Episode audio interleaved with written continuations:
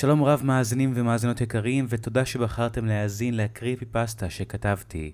קריפי פסטות נוספות שכתבתי תוכלו למצוא בערוץ היוטיוב שלי, תומר כרמלי, באנגלית. האזנה נעימה. כשעברנו לחווה החדשה שלנו, הדחליל שהיה שם אומנם הבריח את העורבים, אבל זה לא הכל. אבא שלי ואני עברנו לחווה הזו לפני כמה שנים.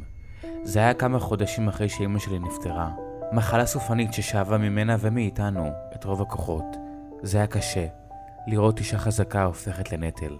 כשהייתה בחיים, היינו גרים בעיר.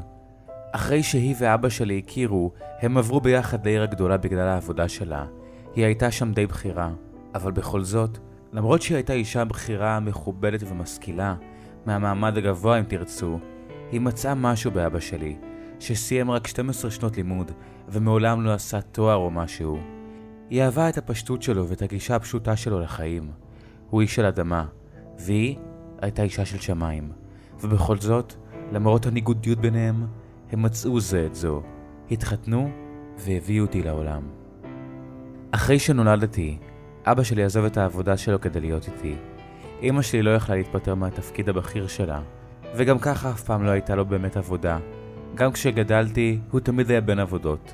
הוא בן אדם שמחובר לשורשים. חם, אבל עצבני כשצריך. old fashion כזה, הייתי אומר. מאמין בשיטות של פעם. כשאמא שלי חלתה, הוא אפילו אימץ בהפתעה כלב שייתן לה כוחות. סיד, קראנו לו. והוא איתנו, עד היום. בכל מקרה, אחרי שאמא שלי נפטרה, לא הייתה לנו סיבה להישאר בעיר. רצינו מקום שקט ופחות עמוס, שבו נוכל לחיות את שארית חיינו השקטים. טוב, לפחות ככה חשבנו. את החווה שאנחנו גרים בה היום מצאנו באתר מכירות נדל"ן באינטרנט. המחיר היה נמוך למקובל בשוק באופן מפתיע והחלטנו לקפוץ על המציאה. היום בו עברנו לשם, היה גם היום בו ראינו את הבית לראשונה. נסענו יחד עם המתווכת באוטו של אבא. אני וסיד ישבנו מאחור. בערך עשר דקות נסיעה מהכפר. כשהגענו לשם, ראינו בית פרטי בינוני, על גבעת דשא קטנה. מאחורי הבית נפרס שדה תירס גבוה וצפוף. וואו, אמרתי לעצמי, לחשוב שכל זה הולך להיות שלנו. כבר התחלתי לדמיין את עצמי כותף לעצמי תירס טרי מהשדה ואוכל אותו ככה, או גונב כמה גרעינים ומכין מהם פופקורן. אתם יודעים, הדבר האותנטי. החננו את האוטו בחניית האפר שהייתה מול הבית. כשהתקרבתי לבית, שמתי לב שהצבע הלבן בו היה צבוע היה די מקולף. גם המדרגות עליהן עלינו היו די חורקות. חשבתי שאולי בגלל זה המחיר הנמוך של הבית, אבל כשנכנסתי לבפנים, המתווכת סיפרה לנו על הרקע שלו. טוב, אז זה הבית כמו שאתם רואים? היא אמרה. הוא בגודל נוח, ויש לרשותכם פה שדה תירס שהוא כולו שלכם. הוא די ישן, אבא שלי אמר. המתווכת השיבה, טוב, הבית הזה היה שייך ללא מעט אנשים שבאו והלכו, אבל אל תדאגו, חברת התיווך תעזור לכם כלכלית במידה ותרצו לשפץ פה. כמה אנשים גרו פה? שאלתי אותו בסקרנות. ובכן, הבית הזה היה שייך במקור למר ג'ונסון. הוא בנה את הבית הזה וחי פה את כל חייו. אחרי שהוא נפטר, היו עוד שניים או שלושה זוגות שגרו פה למשך תקופה קצרה יחסית, אבל אתם יודעים איך זה, צעירים תמיד מחפשים משהו חדש. שמתי לב שהמטווחת מסתירה מאיתנו משהו, אבל האמת שזה לא כל כך הפריע לי. כמו שאמרתי, עברנו לפה כדי לקבל שקט, ובית פרטי עם שדה תירס משלי נשמע לי אחלה של חיים. חתמנו על מסמכים והמתווכת הלכה. התחלנו למקם את הרהיטים בבית החדש. עזרתי לאבא שלי עם הדברים הכבדים, ואז הוא הרשה לי לצאת לחקור את הבית. הבית, קומה אחת, שני חדרי שינה, סלון, מטבח, שירותים ויציאה אחורית לחצר. עצרתי בחדר החדש שלי, מאוד קלאסי. הרצפה, הקירות והתקרה היו מעץ, וגם המיטה שהייתה שם הייתה מעץ מקורי. ואז קלטתי את הנוף שיש לי מהחדר. מהחלון הגדול יכולתי לראות את שדה הטירה שלנו. הוא היה די גדול ומרשים. יצאתי החוצה כדי לראות אותו יותר מקרוב. הוא היה בגודל של חצי מגרש טניס. לא כזה גדול, אבל בהחלט יספק לנו אספקת תירס לחודש או חודשיים. נכנסתי פנימה, גם סיד בא איתי, כלב סקרן שכמוהו. השדה היה מאוד סבוך וצפוף, אבל עם מספיק מקום כדי שאוכל לראות לאן אני הולך. הסתובבתי לבין הצמחים, ואז נתקלתי בו. עמוד עץ שהיה באמצע השדה, ועליו היה דחליל. הרמתי את ראשי כדי להביט בו טוב יותר. הגב שלו היה מלא קש ומעין בגד שתפרו עליו עם סלילי נחושת ירוקים, כאילו זה בגד אמיתי. ממש השקעה. לא היו לו רגליים, והידיים שלו היו פרוסות לצדדים, ובקצותיהם עשו לו אשכרה אצבעות, ועל הראש היה לו כובע קש. מאוד מציאותי. אבל אז, כשהקפתי אותו כדי לראות את חלקו הקדמי, שמתי לב שלא היה לו פנים. כלומר, היה לו ראש, אבל במקום שבו היו אמורים להיות הפנים שלו, פשוט לא היה כלום. רק קש. אם השקיעו בו כל כך הרבה כדי לגרום לו להיראות אנושי, למה לא עשו לו פנים? פתאום, גם שמעתי את סיד מיילל קלות. הוא היה לצידי, אבל משהו בו לא היה בסדר. הוא היה כפוף והרכין את ראשו למטה בפני הדחליל. הוא פחד ממנו. אבל במחשבה שנייה, שמתי לב שאין פה שום עורבים, באופן מוזר להחריד. אבל אם אני רוצה ליהנות מהטירה שלי, נראה שהוא די עושה את העבודה. באותו הערב, אחרי שסיימנו לפרוק את כל הדברים, החלטנו לצאת לכפר שסמוך לבית כדי להכיר את המקום יותר טוב. כמו שאמרתי, הבית שלנו מבודד מהכפר, אז נסענו לשם באוטו. סיד נשאר בבית. מצאנו איזה בר שכונתי ישנוני שהיה שם. ישבנו על הבר והזמנו כנפיים חריפות וצ'יפס. בעודנו מחכים למנות שלנו, התיישב לידינו אדם מבוגר, בן חמישים הייתי מעריך. הוא התיישב לידי ואמר, לא ראיתי אתכם פה אף פעם. אתם חדשים פה? כן, עברנו היום, ענה אבא שלי. ובכן, ברוכים הבאים ל-good old town, הוא אמר לי במבטא דרומי. אז, לאיפה עברתם? תודה, ג'ו. הוא שאל תוך כדי שהברמן מגיש לו בירה מבלי שביקש בכלל. כנראה הוא קבוע פה. אנחנו עברנו לבית פה מחוץ לכפר, אמרתי. פתאום הוא הפסיק ללגום מהבירה. חווה? איזה חווה? הוא שאל. החווה שהייתה של מר ג'ונסון, עניתי. הוא הניח את הכוס בצד, והסתכל עליי ברצינות. הוא העיף מבט מהיר שמאלה וימינה. התקרב אליי, ואמר יותר בשקט. עברתם לגור בחווה של מר ג'ונסון? שהייתה של מר ג'ונסון. אבא שלי תיקן אותו בחצי עצבנות. הו, לא חבר. היא עדיין שייכת למר ג'ונסון, הוא אמר, ואז הרחיק את ראשו ממני ופלט הנחה. הו בוי, help me lord, הוא אמר לעצמו. משהו קרה? שאלתי אותו. תן לי לנחש. המטווחת הכלבה הזאת לא סיפרה לכם. הוא אמר. לא סיפרה לנו מה? שאל אבא שלי. היא בטח סיפרה לכם שאחרי שמר ג'ונסון נפטר, היו פה כמה זוגות שגרו לזמן קצר. אבל מה שהיא כנראה לא סיפרה לכם, זה שהם כולם עזבו בגלל אותה סיבה. הדחליל. הדחליל? שאל אבא שלי, ואז נזכרתי שלא סיפרתי לו בכלל על הדחליל שנמצא בשדה הטירה שלנו. הו כן, הדחליל של מר ג'ונסון. הוא הסיבה המקוללת שאף אחד לא נשאר פה לתקופה של יותר מכמה חודשים. מה הבעיה איתו? שאלתי בחצי דאגה. הוא שוב התקרב. חבר, אני לא יכול להגיד לך הרבה. לכפר הזה יש אוזניים. אבל מה שלא תעשו, בלילה, תנעלו את כל הדלתות והחלונות, שלא יהיה מצב שהוא יצליח להיכנס. הוא? שאל אבא שלי. כן, הוא. הדחליל. הוא לחש לנו, בעיניים דואגות. אבא שלי קטע את חוט המחשבה שלי ותפסתי ביד. אמ, כן, אוקיי, הוא אמר לבחור מבוגר. תודה לך, אנחנו ברשותך נרצה לאכול בפרטיות. אבא שלי אמר ומשך אותי מהכיסא. עברנו לקורסאות בצד. אה, תתעלם בן, אפשר לראות שהוא לא מהבחור הזה. בדיוק באותו זמן ההמונות שלנו הגיעו. בעודנו אוכלים, יכולתי לראות את הבחור ההוא. עדיין יושב שם על הבר ובוהה בנו, בדאגה. הבטתי בו. משהו בו היה נראה לי כבוי, אבל יכולתי להסכים שמשהו בדחליל הזה לא היה רגיל. אחרי הארוחה נסענו לחווה.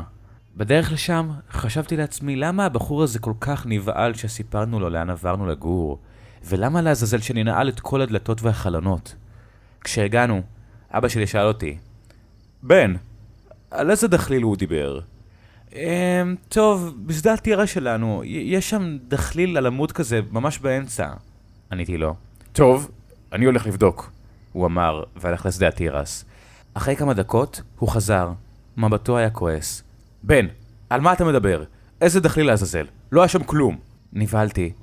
מה? זה לא הגיוני. היה שם דחליל היום בצהריים, על עמוד כזה באמצע השדה, נו. Oh, בן, בבקשה אל תשקר לי, ותפסיק להאמין למה שהבחור ההוא אמר. הוא אמר. אבא, אני לא משקר! אמרתי לו, אבל הוא כבר נכנס לבית.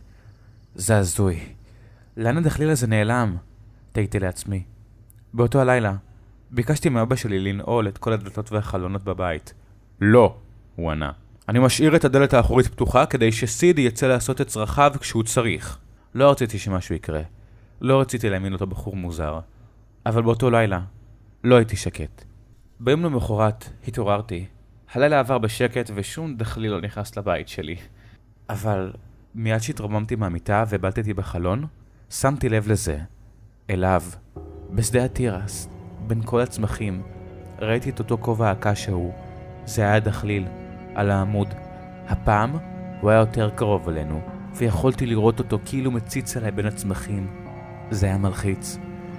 יצאתי מהחדר שלי לכיוון שדה התירס. עברתי דרך הדלת האחורית שנשארה פתוחה כל הלילה, ומחוץ לדלת היו כמה חלקי קש על הרצפה, ממש כמו שביל דליל של קש שהוביל מהדלת לשדה. התעלמתי מזה ומיהרתי לכיוון השדה. כשהגעתי לשדה, הוא היה שם. הפעם לא באמצע השדה, אלא יותר קרוב אלינו. התקרבתי אליו, ואז הבחנתי בזה. על הראש חסר הפנים של הדחליל, פתאום היה פרצוף עצוב.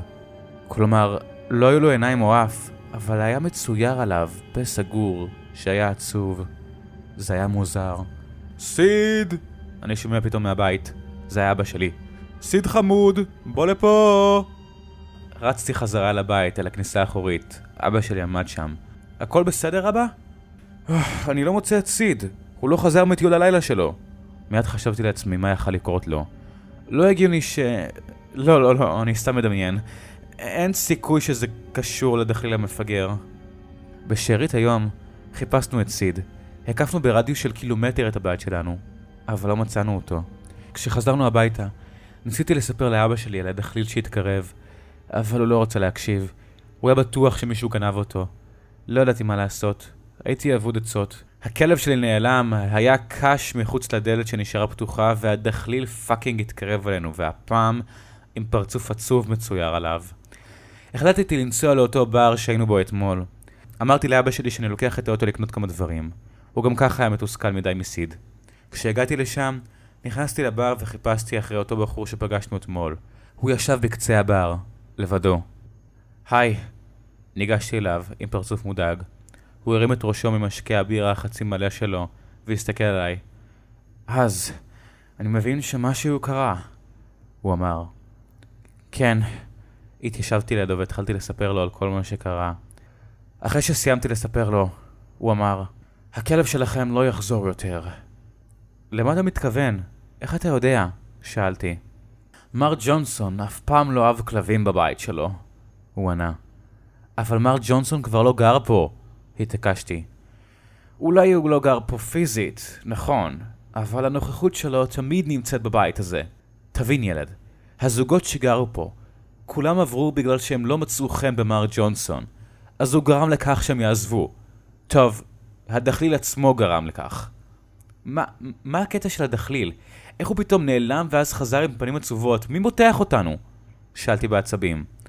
אף אחד, הוא אמר. אבל מר ג'ונסון, הוא היה משהו אחר. הוא היה בחור מבוגר עם כרס גדולה, גדולה מאוד, כזו שיכולת להרגיש נוגעת לך בגב אם הוא היה עומד מאחוריך, או לשמוע את הנשימות הכבדות שלו. בהלואוין, ילדים אף פעם לא היו מתקרבים לבית שלו לבקש ממתקים. הוא היה די מבודד, היה לו ילד, בן, יחיד, והייתה לו חיבה מוזרה לדחלילים. השמועות אומרות שכשהבן שלו מת, מר ג'ונסון יצר דחליל בדמותו של הבן שלו, כדי לנחם את עצמו וכדי שלא יתגעגע אליו יותר מדי. הוא הלביש את הדחליל בדיוק כמו הבן שלו, בבגד הירוק שנהג בנו ללבוש, ושם לו את הכובע קש של הבן שלו. כשהוא שם את הדחליל מעל שדה התירס, העורבים הפסיקו להגיע. אבל לא רק. שום ציפור, תרנגולת או כלב לא התקרבו לבית של מר ג'ונסון. שום דבר חי לא העז להתקרב, בגלל הדחליל המוזר הזה. כשמר ג'ונסון מת, הדחליל המשיך לשמור על שדה הטירה שלו, ועל הבית גם. כל מה שמר ג'ונסון לא אהב כשהיה חי, הדחליל דאג שזה ייפסק. אני חושש... אני חושש שזה מה שגם קרה לכלב שלכם. אני לא מבין, אמרתי. זה לא הגיוני. איך דחליל יכול לעשות דבר כזה? אני ראיתי אותו, הוא פשוט ערימת קש מסריחה על עמוד עם בגדים יפים. הו, בן, הוא הרבה יותר מזה, הוא אמר. קם מהכיסא שלו, התקרב אליי ולחש. אבל שוב אני אומר לך, הוא לא יוכל לעשות לכם כלום, כל עוד תשאירו את כל הדלתות והחלונות נעולים. למה? מה יקרה לנו? מה דחליל מזורגג בצורת ילד מת יכול כבר לעשות לנו? שאלתי אותו בעודו מתרחק ממני. הוא נעצר לשנייה וסובב אליי את הראש. אולי הוא כבר עשה משהו. חזרתי הביתה לחוץ ועצבני. מתחיל לפקפק במה שקורה במקום הזה. סיד עדיין לא חזר. באותו הלילה, אחרי שאבא שלי הלך לישון, נעלתי בשקט את כל הדלתות והחלונות בבית. הלכתי לישון כשמולי החלון עם שדה התירס והדחליל שם, עדיין באותו מקום, עדיין עם פנים עצובות. באמצע הלילה, פתאום קמתי מרעש מהחלון. פתאום, מחוץ לחלון, הוא היה שם, הדחליל. היה קרוב הרבה יותר הפעם.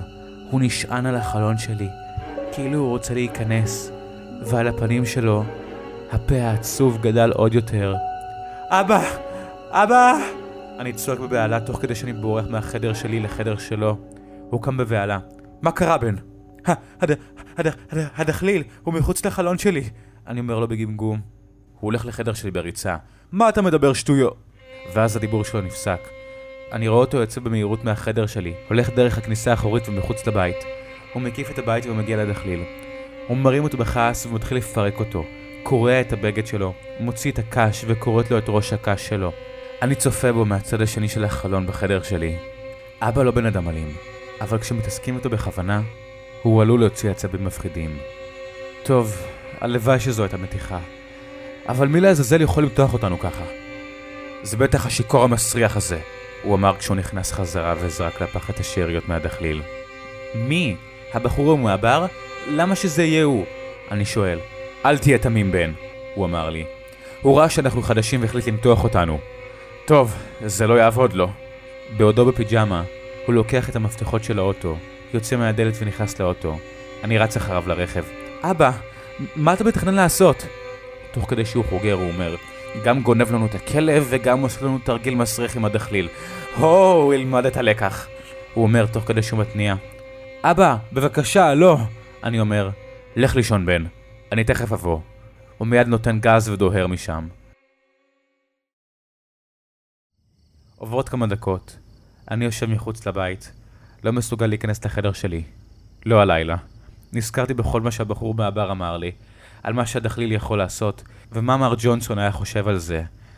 אבל לפחות עכשיו הדחליל מפורק, וכבר לא יהיה בעיה, אמרתי לעצמי. אחרי חצי שעה, פנסי רכב האירו את הדרך החשוכה. זה היה הרכב של אבא שלי. כשהוא חלם בבית, אבא שלי היה נראה מותש. שערו מפוזר מעט ושריטה קטנה הייתה על הלחי שלו. אבא, אתה בסדר? שאלתי בדאגה. השיכור כבר לא יפריע לנו יותר, בן, הוא אמר. מה עשית לו? שאלתי. לימדתי יותר לא להתעסק איתנו.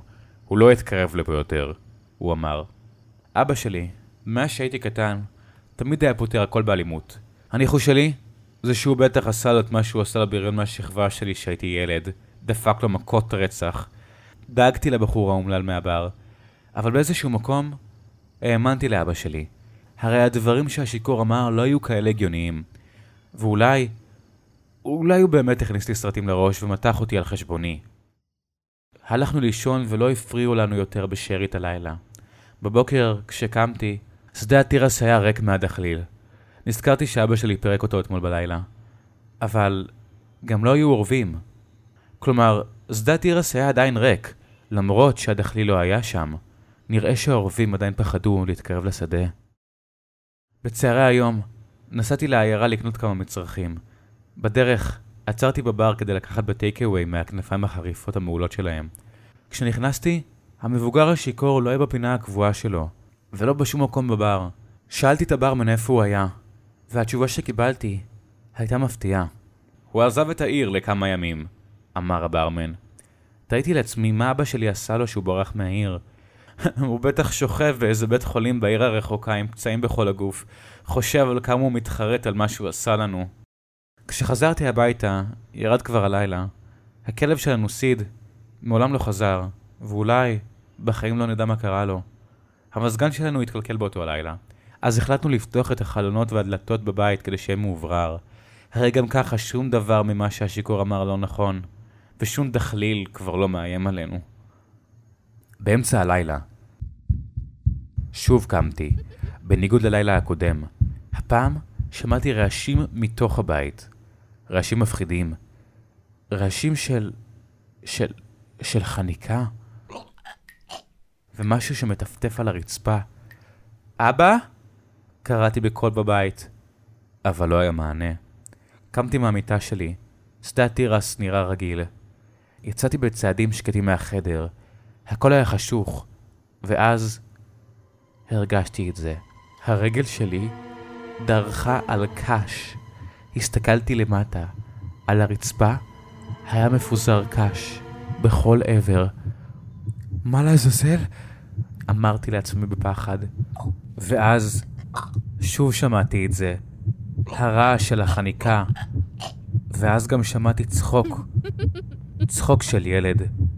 אבא, הכל בסדר? התקדמתי לכיוון החדר שלו, וכשנכנסתי, ראיתי משהו שלא אשכח בחיים. על הרצפה, מלאת הקש, ראיתי את הגופה של סיד הכלב שלנו, שוכבת, שוטטת בדם, כשהבטן שלו פתוחה ומלאה בקש מבפנים. ועל המיטה של אבא שלי, שכב אבא שלי, מדמם מכל עבר, הסדינים היו ספוגים בדם שלו. הוא נחנק, נושם את נשמותיו האחרונות, בגלל יתד עץ שהייתה תקועה לו בבטן. ועליה היה הדחליל. הגב שלו היה מלא בקש, עם בגד שתפרו עליו סלילי נחושת ירוקים. לא היו לו רגליים והידיים שלו היו פרוסות לצדדים ובקצותיהם אצבעות שמהן נוטפות דם, ועל ראש הקש שלו, הפעם, הפעם היה רק פה, פה מחייך, פרצוף שמח. הוא הסתכל לעברי, ולמרות שלא היו לו עיניים, הרגשתי אותו. מסתכל עליי. אני לא מצליח להוציא שום מילה מהפה, ולפני שאני מספיק לקלוט מה קורה פה, פתאום אני שומע קול כבד וזקן לוחש מאחוריי. אף פעם לא אהבתי כלבים או אנשים חצופים, והבן שלי תמיד דאג לטפל בהם. ואז, פתאום, אני מרגיש משהו מתחכך לי בגב, כמו קרס גדולה ושמנה. אני שומע מאוזן שמאל שלי נשימות כבדות ואיטיות.